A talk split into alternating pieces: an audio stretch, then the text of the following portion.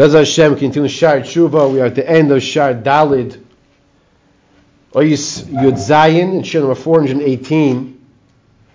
Rabbi as one of the great Rishonim that he was, he is, he's going to be Medayik and ask a question like Rishonim do, just like you learn a piece of Gemara, and he's, he's literally like learning a piece of Gemara over here. And the question is like this. We're saying that a person needs kapara for averas of krisus misas bezdin. Ki a krisus misas bezdin shuva v'yem kippurim toilin v'yisurim markin. Shuva and Yom Kippur will come and we'll call it toilin, which means like it's like hanging up in the air. V'yisurin and we've been learning until now that the suffering, depending on what type of suffering, will eliminate and erase the rest of the, the, the stain of the chait. The question of Ben Yoina asks is the pasuk discussing Yom Kippur seems to say that Yom Kippur alone will wipe away the chait. The pasuk says, "Mikol chatoy seichem lifnei Hashem tidharu." Mikol chatoisechem. From all of your chatoim, there's a Benyo's question now. Mikol chatoisechem lifnei Hashem. Before Hashem, titori, you'll be pure. So the question Benyo is asking, if we have on Yom Kippur, Mikol chatoisechem, from all of your averis, a chait, all of your chatoim, lifnei Hashem titaru, you can become pure. This is referring to Yom Kippur. So why do you ever need Yisurim? Where, Yom Kippur will take care of everything. You hear the question? That's the difficulty. The pasuk seems to be saying that Yom Kippur will take care of, of everything. So why do we have a different Gemara that says that if a person does averus that are so bad and serious that he will still need Yisurim, didn't Yom Kippur take care of it all? And he gives an answer, an answer like Rishonim give. He says we have to know how to read a pasuk. We have to know how to read the pasuk. This that it says lifnei Hashem titharu is not saying an outcome that you will be pure, but rather it's a mitzvah of tshuva. It's telling us mitzvahs esehi ala tshuva.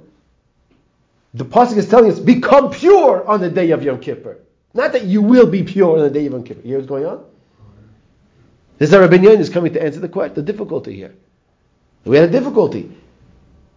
We're saying on Misa Krisis, Misa Bez, the person transgresses Averis that are so serious that they carry with it the punishment of Krisis, of misas Bezdin, of being excommunicated, rachmana litzlan, of the death sentence by the Bezdin, by the Jewish court. But one second, Lifnei Hashem Titaru, you become pure in front of Hashem. That's referring to Yom Kippur. So he answers no. That's referring to our responsibility, our obligation of doing tshuva, lifnei Hashem, before Hashem on Yom Kippur.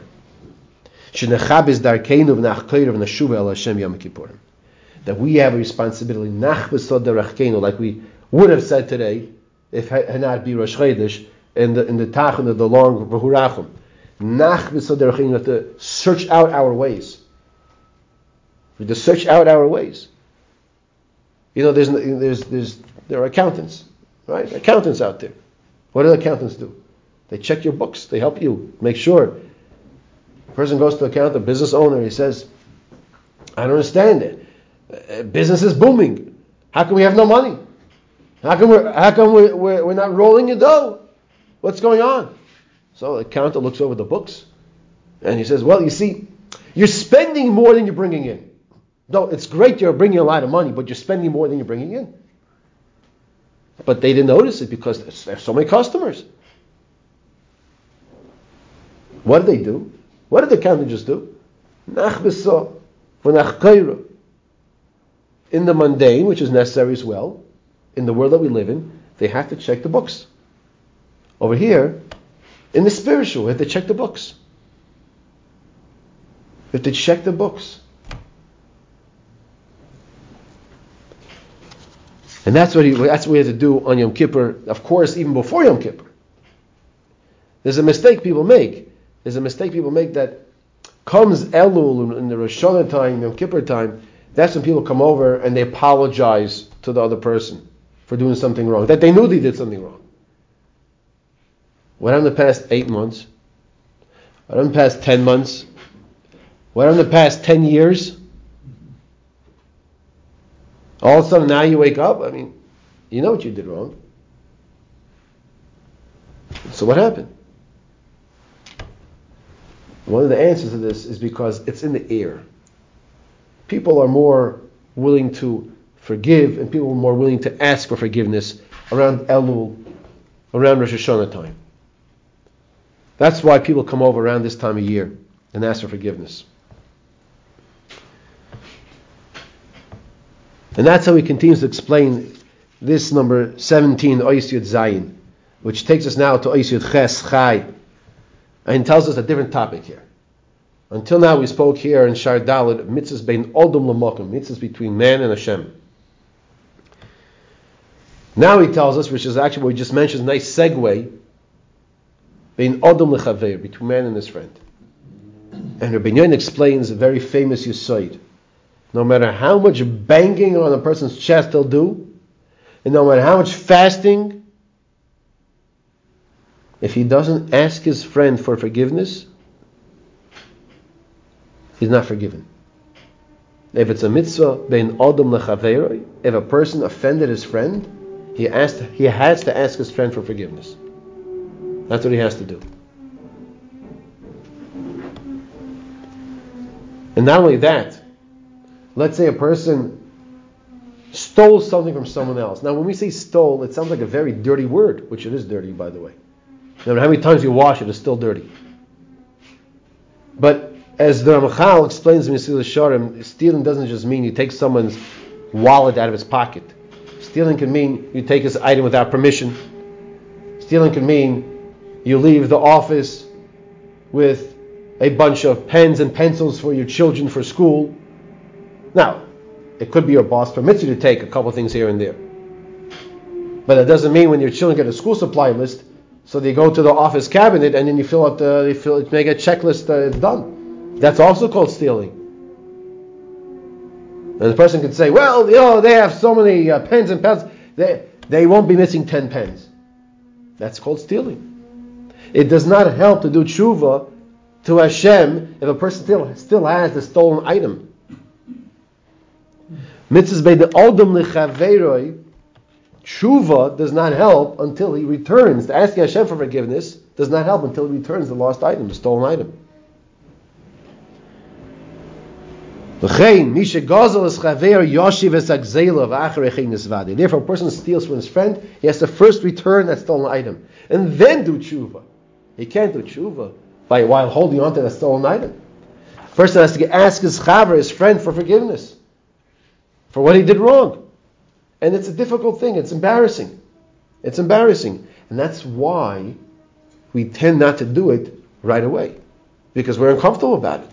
And that's why when it's more like in the air, it's Elul, Shana, and it's more accepted, so to say, we're not as uncomfortable, not as embarrassed.